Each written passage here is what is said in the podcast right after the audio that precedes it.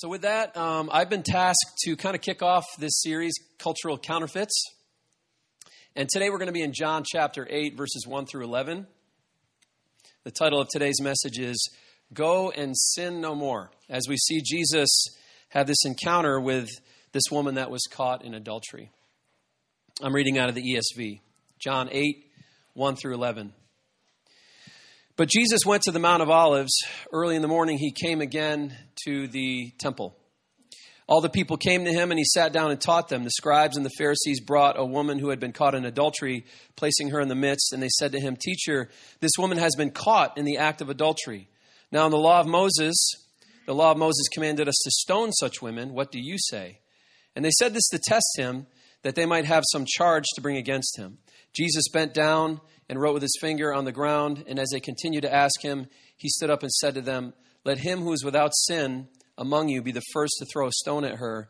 And once more he bent down and wrote on the ground. And when they heard it, they went away one by one, beginning with the older ones, and Jesus was left alone with a woman standing before him. Jesus stood up and said to her, Woman, where are they? Has no one condemned you? She said, No one, Lord. And Jesus said, Neither do I condemn you. Go and from now on, sin no more. Let's pray. Lord, there is beauty in this passage. There's truth in this passage. There's grace in this passage. There's gospel in this passage.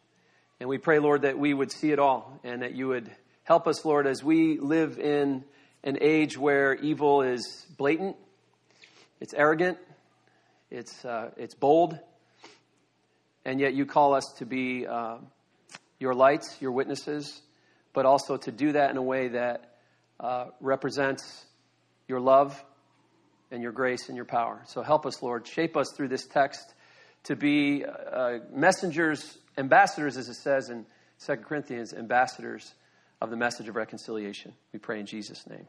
Amen. And by the way, in saying amen, um, there's one amen that uh, I certainly miss hearing here, our brother Louis.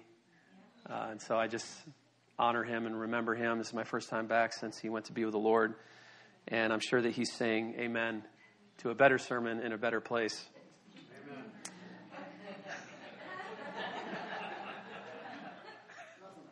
Amen.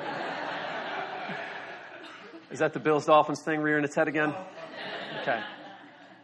All right. Just so you know, like, how fair I am, Rohan Paddock left his Bills hat at the retreat right, last night, and my boys and I did not destroy it or do anything to damage it. We brought it here and gave it back to him. So just re- remember that. Okay. So in this story, we have a scene where a bunch of religious guys are ready to put a woman to death for adultery because she'd been caught in the act. And in this famous passage, Jesus tells those accusers who are without sin that they should cast the first stone. And even though Jesus was God and had made laws against adultery, Jesus disperses her accusers, gives her back her life, and tells her he doesn't condemn her. He's not here to see her punished but he's here to free her from condemnation. This, this lines up with what Jesus said about himself in John 3, very famous couple verses. God so loved the world that he gave his only son that whoever believes in him should not perish but have eternal life. For God did not send his son into the world to condemn the world, but in order that the world might be saved through him. So Jesus does not come to condemn the world, but to save it. And in John 8, he's not there to condemn this woman, but he's there to save her. And we need to hear this more than anything this morning when we're talking about this topic of sexual sin because too often the church has spoken about sexual sin in a way that hurts people inside and outside the church. So I wanted to start through the grid of John chapter 8 and Jesus' interaction with this sexual sinner, I think to give us some framework of how we are to deal with uh, this spirit of the age and this issue in society today as we're constantly confronted with sexual sin. And here we have a model in Jesus for how to deal with sexuality in our culture. There's a woman who has not kept herself pure, yet Jesus is approaching her with forgiveness and grace, no condemnation at all. And the question that often comes up is what's the Bible's teaching about sex and how much of it applies today? Now, I know there's likely people here that are all over the map Christians and non Christians, people who want to follow the Bible and people who don't.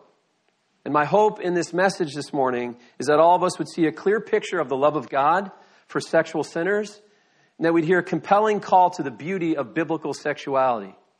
And my hope for Christians is that what we see in Jesus, what you hear taught here in John 8, will be a good model for how we speak to culture, a culture that is asking these questions. What I'd like to do today is walk through John chapter 8, walk through this text of Scripture, and see how our Savior handles sexual sin and a sexual sinner so that we might approach this whole issue of sexuality in our culture with a Christ like attitude and give a picture of redeemed sexuality. Uh, not that kind of picture, just you know what kind of picture I'm talking about. Four ways Jesus responds. Number one, we see immediately that he refuses to join in the injustice that is happening against this woman. Proverbs 1 11, 1 says, The Lord hates dishonest scales.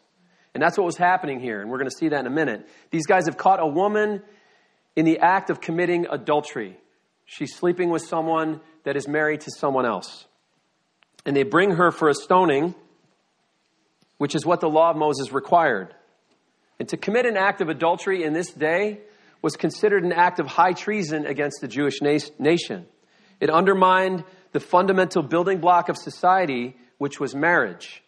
God was calling his people in Israel to build a nation that was strong and secure and would become a lighthouse to the world so that they could see the blessing of God on display among all nations. So to attack marriage by committing adultery in their minds was like attacking the country.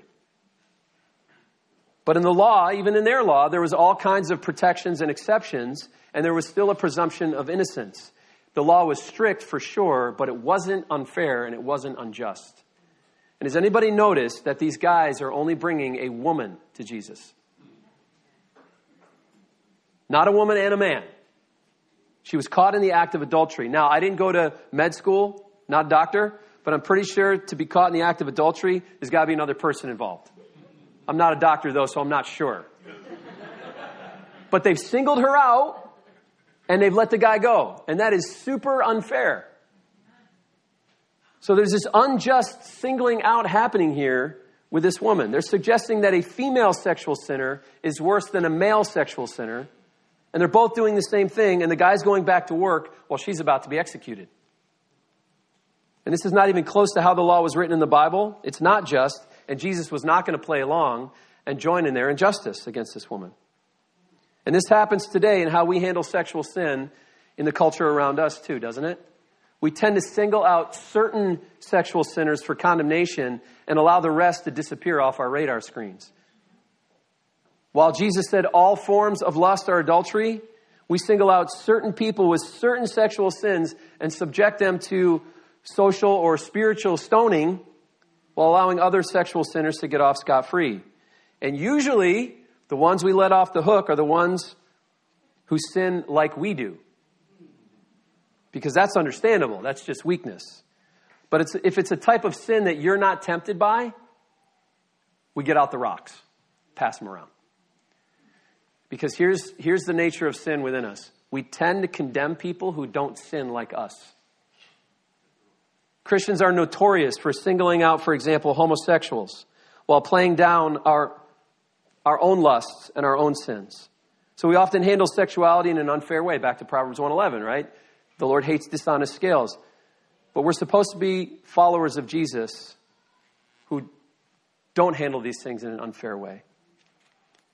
Uh, there's, a, there's a book by Philip Yancey called What's So Amazing About Grace, and he tells a story in the book about his encounter with a prostitute who was very near a church that he knew that, that uh, he thought had good theology and, and could help her. And, and, this woman was opening up to Christ as he's talking to her on the street, and he said, "You should go to you should go to church. You go to, you should go to this church." And she said, "Why would I want to go to church, especially that church?" He says, "What do you mean?" She goes, "I already I already feel," she said, "terrible enough about my sin."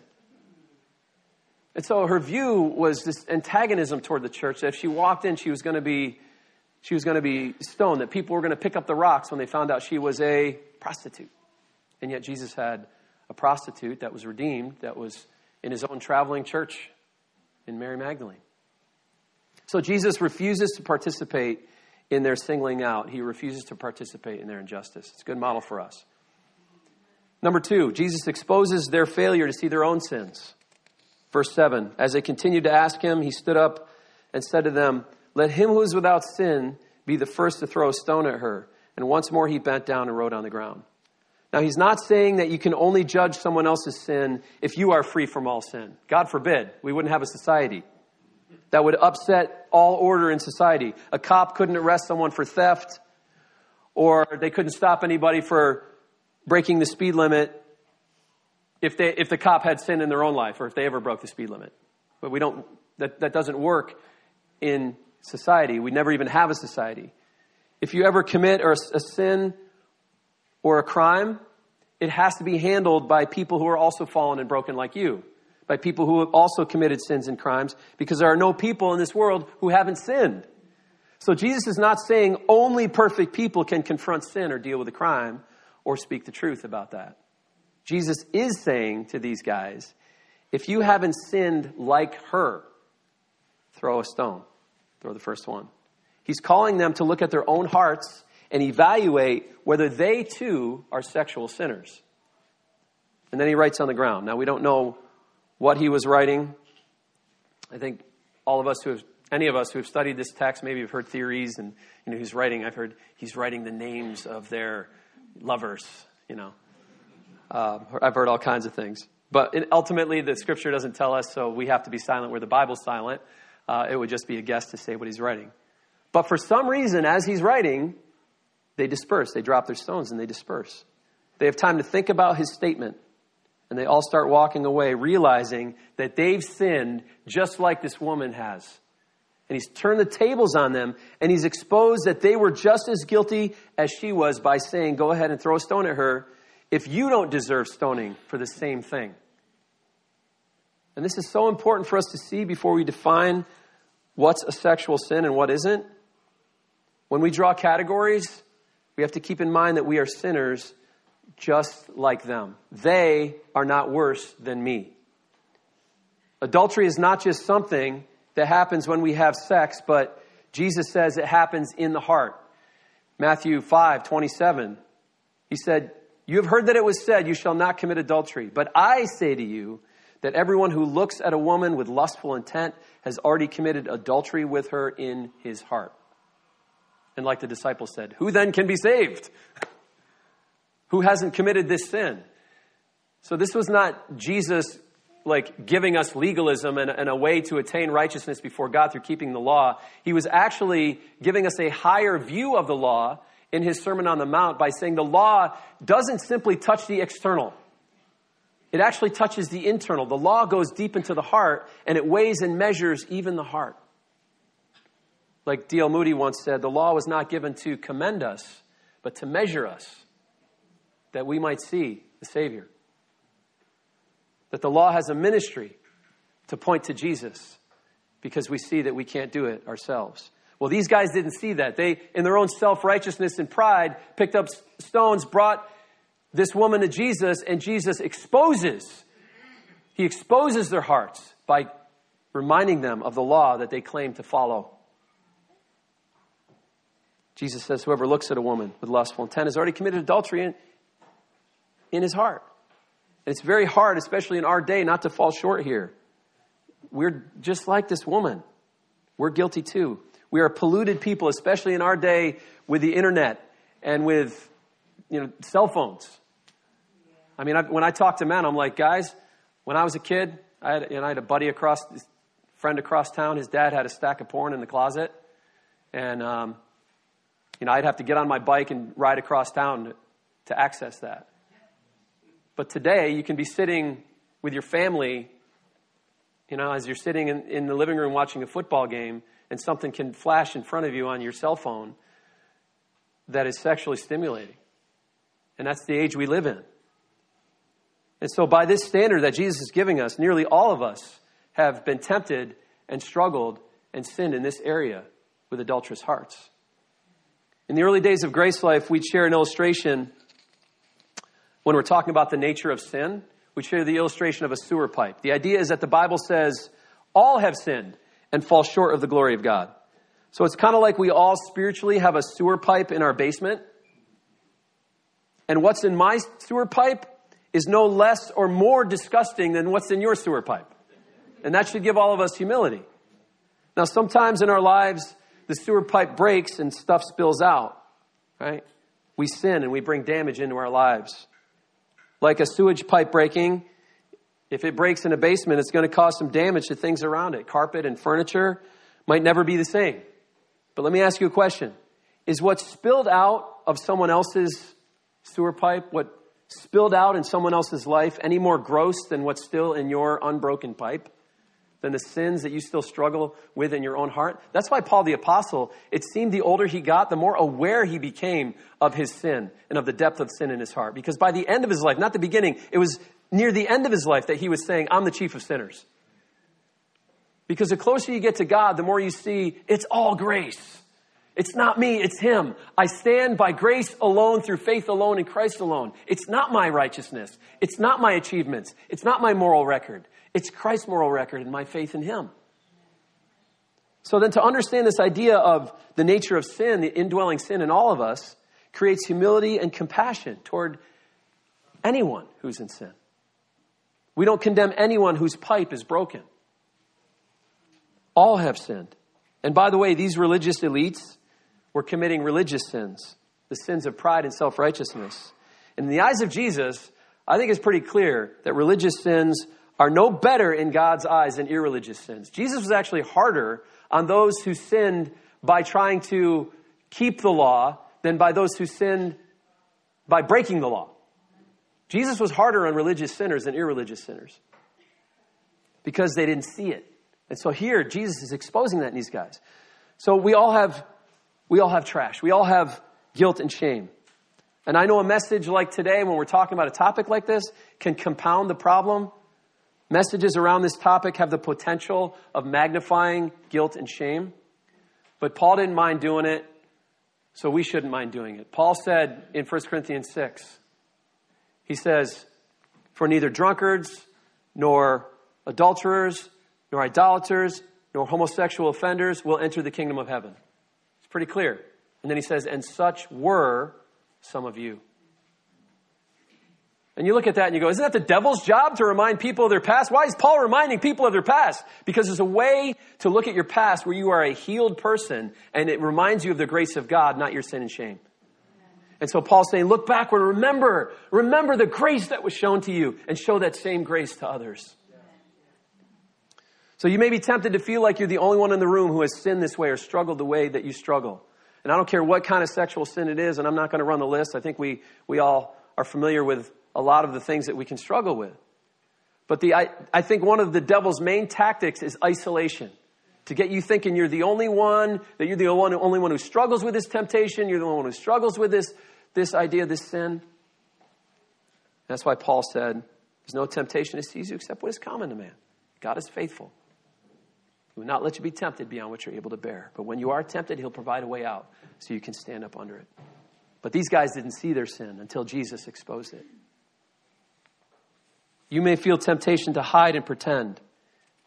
You may isolate yourself so that nobody can ever find out. I remember as a teenager, some of my struggles, I, I, I, that was me.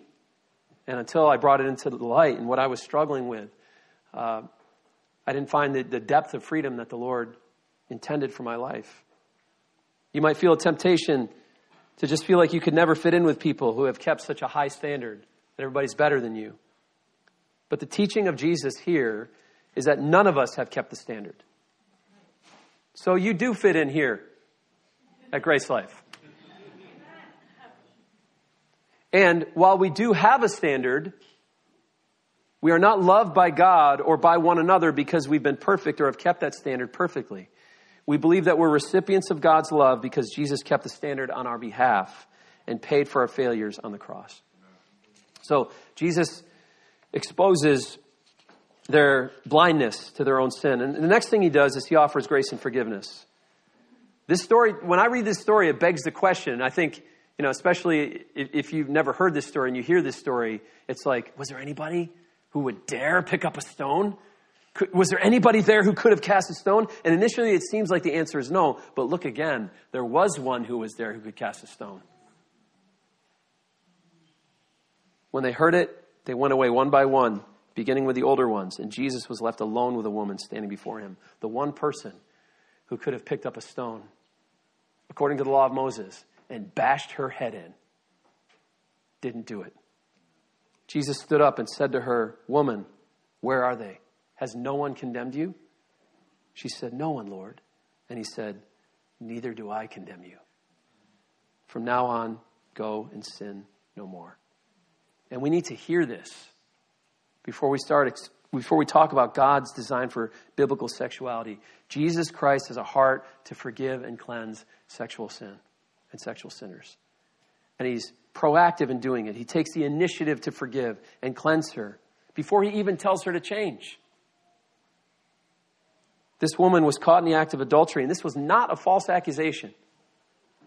It wasn't just the Pharisees who said she did it. The Bible, the divine author says that she was caught in the act of adultery. Yet at the end of the story, she's accepted by Jesus. Brothers and sisters, we have a great Savior. And we need to hear this in our day, perhaps more than any, because we are a room full of people who have sinned and fallen short of the glory of God. God, who is the judge of our lives and knows our thoughts and looks into our hearts. And by the way, it's probably worse than you think. when we think about our sin and we start trying to weigh the scales, it's probably, uh, we're probably in way worse of a condition than we can even imagine before God. We've probably sin far more than we could even calculate. As the psalmist said, if you kept a record of our sins, who could stand? But you're a Christian. Jesus has paid for all of it. He said, It is finished. That was the same phrase that was used by tax collectors in that day when a debt was paid in full. It is finished. Jesus said that on the cross. The sin debt was paid in full. You are loved and accepted by God because He paid for your entire sin debt and took all your shame on Himself on the cross. Every last bit of it. He drank every drop of punishment, every drop of the cup of God's wrath. And God will not punish the same sin twice. If it was punished in Christ, then we are not under judgment, we are under grace.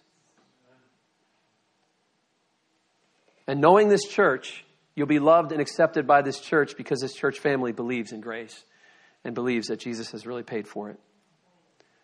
There's this story that's told of a nun who claimed that she talked to God. And one of the local priests doubted this claim, so when he visited the convent, he asked her about it. He said, I heard you talk to God. She said, I do. He said, uh, Well, next time you talk to him, ask him what the last sin was that I committed. See if he tells you. She said, I'll ask him. Some days went by and he went back to the convent and he saw this same nun. And He said, So did you talk to God? She said, I did.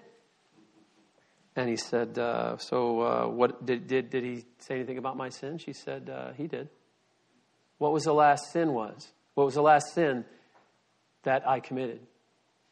Was what was it? And she said, He told me he doesn't remember.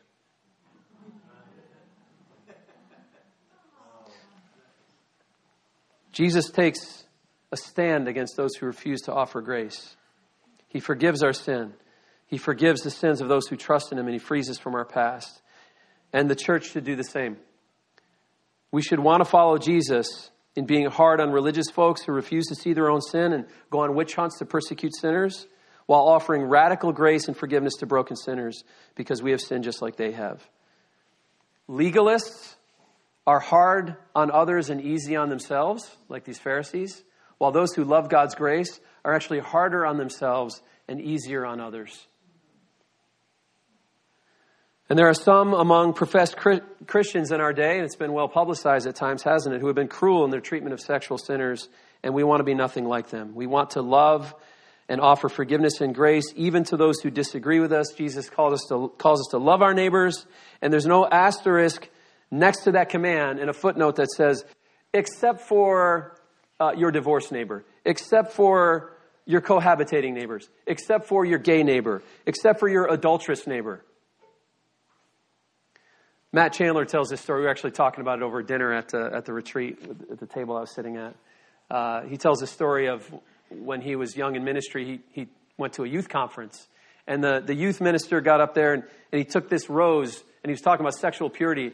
And he passed the rose around. He said, Pass it around during my message. And at the end of his message, he took the rose back. And of course, the rose was all broken down and messed up. It lost its leaves and petals. And he holds up the rose and he goes, Who would want this rose? If you pass yourself around sexually, this is what your life's going to look like. Who would want this rose? It was just so like heavy and condemning. And Matt Chandler said, Something rose up in my spirit. And I wanted to stand up and yell, Jesus wants the rose. The kingdom of heaven belongs to such as these. We don't condemn. And as we say that, we have to look at the last thing Jesus does. Jesus tells her to go and sin no more. And this is where it gets much more difficult to stomach in our culture, doesn't it? Jesus says, I don't condemn you. And we love that. America loves that. And then he says, Go and sin no more. And this is hard to hear in America. As a culture, we like to hear, Neither do I condemn you, but we hate to hear, Go and sin no more. In fact, we as a culture call that evil. Our culture says that to say sin no more is a condemning thing to say. That to say an action is wrong is to be judgmental. But Jesus, as he was offering radical forgiveness and grace, which we love to see, was also telling her to stop it, which we in America would say is judgmental. In an age of radical individualism, evil has been redefined, hasn't it? Evil is now defined as anything that stands between me and my personal happiness. So along comes a Jesus who says, I don't condemn you, but also says, stop. And some say that's evil. Let's think about this. Is Jesus being merciful and gracious, or is he being judgmental? It can't be both. What is he being here to this woman? Jesus forgave the woman caught in adultery and he didn't condemn her, but in the same breath told her to go and sin no more. We like the mercy and forgiveness of Jesus, but sometimes we don't like to admit that we need it. We refuse to say in our society today that we need forgiveness for some sexual activity, refusing to, refusing to allow others to call them to a better way. And that's wrong too.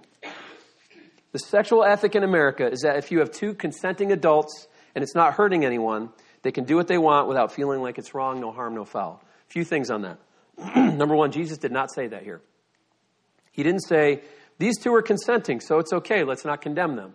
That was not his reason for removing condemnation. He said, I don't condemn you, but it is a sin, and you should stop. There's a better way, there's a better design, there's a divine design for sexuality. Because the plain fact is, we don't know ourselves, our psychological frailty, or how our decisions are affecting other people well enough to know whether or not we're even hurting anyone at all. If we start saying that God's design for sexuality, that God's design for marriage, that God's design for family aren't important, then we're discarding the very cell structure of society that He's designed. How can we say it's not hurting anyone? If we say, well, kid doesn't need a mom, two daddies will do. Kid doesn't need a dad, two mommies will do. Now, I'm not saying that those two daddies and those two mommies can't love those kids deeply and love them well. But I am saying it is a departure from God's design for the family and God's design for marriage. And can we really say that's not hurting anyone? Today, in a modern world, we live in a world that doesn't want to call sin sin. And that's a, that's a problem. But why do we think that way about morality and spirituality, but not anything else in society? Have you ever considered that? When it comes to medical analysis, we want the doctor to tell us the truth. We took tests. Here's the plain truth. You have this sickness, and you're going to live this long. We don't want the doctor to lie to us and feed us some you know, because they don't want us to feel uncomfortable. So I'm gonna, I'm gonna like hide the truth from you. We don't want that. We want a doctor who's gonna tell us the truth because I want to know the truth about my, my health. When it comes to finances, we want the same thing. We don't want some financial advisor to, to say, well, the investments you made are, uh, they're actually really uh, good when you've lost 50% of your investment. You don't want a financial advisor like that. You want them to tell you the truth. If you go to your school guidance counselor, students, you want the truth about your academic standing. If you had a bad ACT score, you want to know what the score was. You don't want them to lie to you and tell you you got a different score. You want to know about your future sp- prospects, whether or not you can get a scholarship. So when it comes to everything else, academics, finances, health, we want truth. But when it comes to spirituality, in America, everybody just wants to be told they're okay. When it comes to sexuality, in America, everybody just wants to be told they're okay, even if they are not okay. And to say anything else would be considered judgmental. And yet the scriptures warn us righteousness exalts a nation, but sin is a disgrace to any people. Woe to those who call evil good and good evil. See, Jesus, while he was ministering grace and mercy and forgiveness, didn't mind telling the truth. He said, Go and sin no more. He said it's a sin. Why? Because that's loving to say that. Wouldn't it be unloving if you knew someone was driving toward a ravine and didn't tell them? And since there is a wrong form of sexual expression, we need to hear a clear call to change. So, how do we know what behaviors should change? We go to Jesus. He's the Lord. He said, He is the truth. He's the way, the truth, and the life. So, truth begins with Him. He's the resurrected Christ. He's the author of life. So, that gives Him authority in our lives. And we need teachers and churches, without being condemning or ever losing a grasp on grace, that are willing to shoot straight with you when it comes to the teachings of the Bible. We need teachers and churches willing to call sin sin, even if it's incredibly unpopular to do so. And we do that in the hope that we can also see people receive the grace of God to cover every sin and the love of a church community. So we want to do what he says in the Bible with our sexuality because he's Lord and he's the designer and he's the Lord of all creation. He's the rightful king over every square inch of our lives, including the bedroom including our bodies. The Bible calls any sex outside of marriage between a man and a woman sin. That includes fornication, adultery, and homosexuality. There's a common argument out there that says that Jesus never said anything about homosexuality. This is called an argument from silence, and debaters in law consider it the weakest form of argumentation. But Jesus also never mentioned idolatry.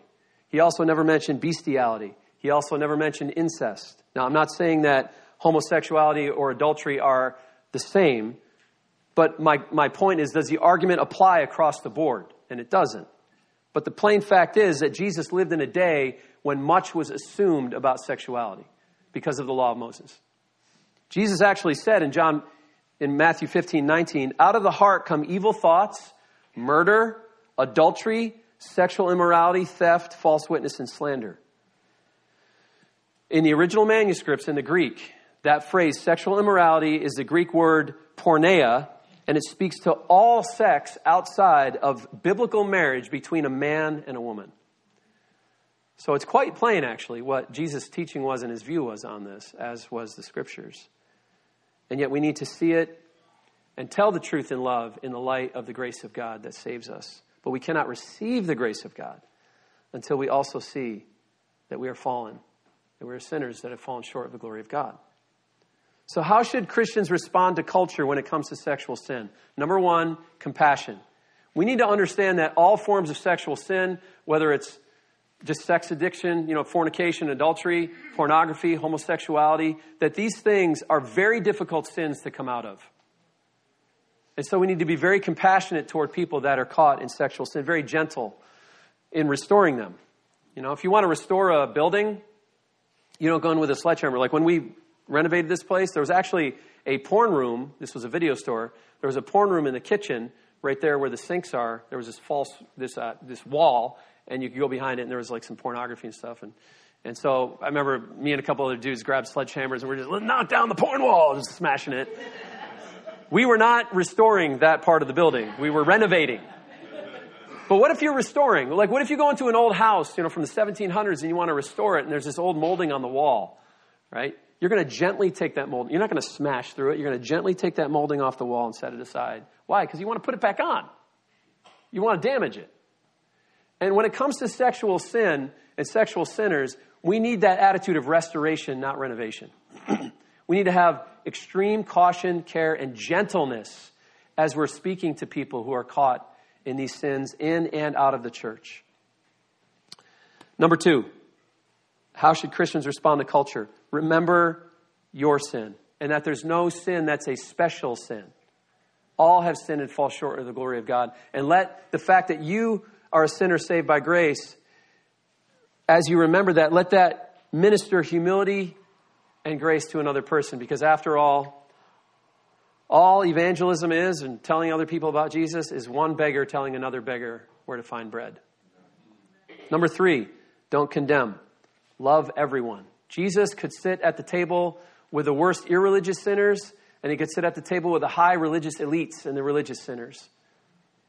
And we should be able to as well, without condemnation, without judgment. And th- this, is, this is sort of my um, opinion. Okay, I'm not necessarily exegeting scripture here when I, when I say this. But I think we need to understand there's a difference between pro freedom and pro uh, LGBTQ and pro homosexuality. I'm for freedom. Like I, if two people, this is my opinion, if two people want to uh, bring their resources together in a civil union and share that, that's you know it's a free country. Uh, I'm not going to stand in the way of that, right? And, and I don't want to. I don't want to in enacting laws that prohibit worldviews and behaviors that I oppose. I don't want to create a self inflicting wound against the church that would come back on us and limit our freedoms. So I'm pro freedom, uh, and, and, part of that means if someone wants to live in America, in a free country, uh, in a way that is outside of my worldview, this is America and they, they can live like that. But if someone wants to become a Christian, we're going to have a different conversation. Because God says no about some of these things. And so to become a Christian means that you need to submit your sexuality to the Lordship of Jesus Christ. And uh, every relationship ultimately is restricting, isn't it? I mean, if you're going to commit to someone at, the, at, an, at, at a, the altar of marriage, what woman would commit to a man that said, uh, I will love and cherish you and honor you, uh, sickness and health till death do us part, for 364 days out of 365 days a year? She'd be like, What are you going to do that other day? I noticed this other girl down the road, and she's I mean, you're number one, but she's, she's number two. I mean, you're still number one. I do have a number two, though, just full disclosure. What woman would commit to a man under those circumstances? What am I saying? Love restricts our choices. And so Jesus says, Whoever would come after me, let him deny himself, take up his cross, and follow me. Jesus is saying, if you're going to follow me, then you're going to make me your primary love. The one great overarching love in your life that is going to rearrange every other love in your life and put it in the right place. So, my final encouragement for how we interact with culture is encourage anyone who wants to follow Christ to submit their sexuality to Jesus. Jesus accepts anyone struggling with any sin. I don't care what sin you're struggling with. You are allowed to be tempted by any sin and be a Christian. And I think that's been a big problem with the church too, especially when it comes to homosexuality. We claim that if someone has same sex attraction, that there's no room for them in the church. And that is simply not true. God calls us to submit our sexuality to Him and His design for that, but it doesn't mean that the temptation for some would ever even go away. One of the pastors in our church um, in Emmanuel that we attended for a while before we started the church in Clarksville um, is very open about the fact that he considers himself to be a, a gay man in the sense that he has same sex attraction, but he's, he's submitted his sexuality to Jesus and God's design for that, and he's seeking to live a celibate life unto the Lord. Uh, and at the same time, it's, it's just something he's been tempted with his whole life. But there's grace for that. There's grace to cover him as he submits his sexuality to Jesus. And I think the difference is are you celebrating your sin or are you battling your sin? Are you submitting your sin to Jesus Christ? That's the difference between, I think, the fruit of the Spirit in a Christian and someone who hasn't really had a, a changed heart and understand what Jesus is calling us to in the scriptures when he says, Go and sin no more. So the, the call to follow Christ is the call to submit every other love to the greatest love of all. So people say, you know, in, in our society today, well, I can't help who I love. I just love who I love. And I don't doubt that that love is real in a lot of those contexts and a lot of those relationships. But the call of the gospel is to follow Jesus as the greatest treasure and the greatest love of all in your life. The love that says to you, neither do I condemn you. So no, no, matter who you love or what you love, we are called to submit all of our loves to Christ and make him our greatest love. And that will help us arrange the other loves in our lives in the right places. And some of those things need to be demoted. And some of those need to be put in the right place in our lives. We are called to orbit our lives around Jesus, not ask Jesus to orbit his life around me and what I want, but we orbit our lives around him and what he wants. That's the difference between a true follower of Christ and a disciple of Christ and someone who really, I think, is still wrestling with the implications of the gospel that call us to bow before Jesus and accept his sacrifice as our, as our sufficient payment for our sin debt, and then follow the command to follow him as he called us to himself. So, no matter who you love or what you love, submit all your loves to Christ and make him first. And there's a lot more we could talk about around this topic, and in a lot of ways, in preparing this message, I had to pr- take out a lot of what could be said around this topic. But let's finish where we started. The most important the most important uh, point in this whole topic is Jesus. So I want to say what he said one more time as we consider this topic of sexual ethic, sexual sin, and sexual sinners. Jesus stood up and said to her, Woman, where are they? Has no one condemned you? She said, No one, Lord. And Jesus said, Neither do I condemn you. Go and sin no more. And aren't you glad that if we do sin, we have an advocate with the Father, Jesus Christ the righteous. We have one who defends us before the Father. I think Romans 7 in the Bible tells us that struggling and continuing to struggle at times in our Christian lives is the normal Christian experience. That we shouldn't have this picture of the person who comes to Christ, you finally and utterly uh, having all temptation in their lives removed. Because that's, that's, I don't think the Bible offers that. I think the Bible tells us that he covers us. It's uh, simul iustus et peccator, as Martin Luther called it in Latin, that I'm simultaneously saint and sinner in the eyes of the gospel, that Christ, my righteousness, covers me while he's perfecting me, while I struggle, while I'm tempted, and while I move toward him. And I'm sanctified to become more like Jesus, which won't be completed in this life, will be ultimately completed when I see him face to face.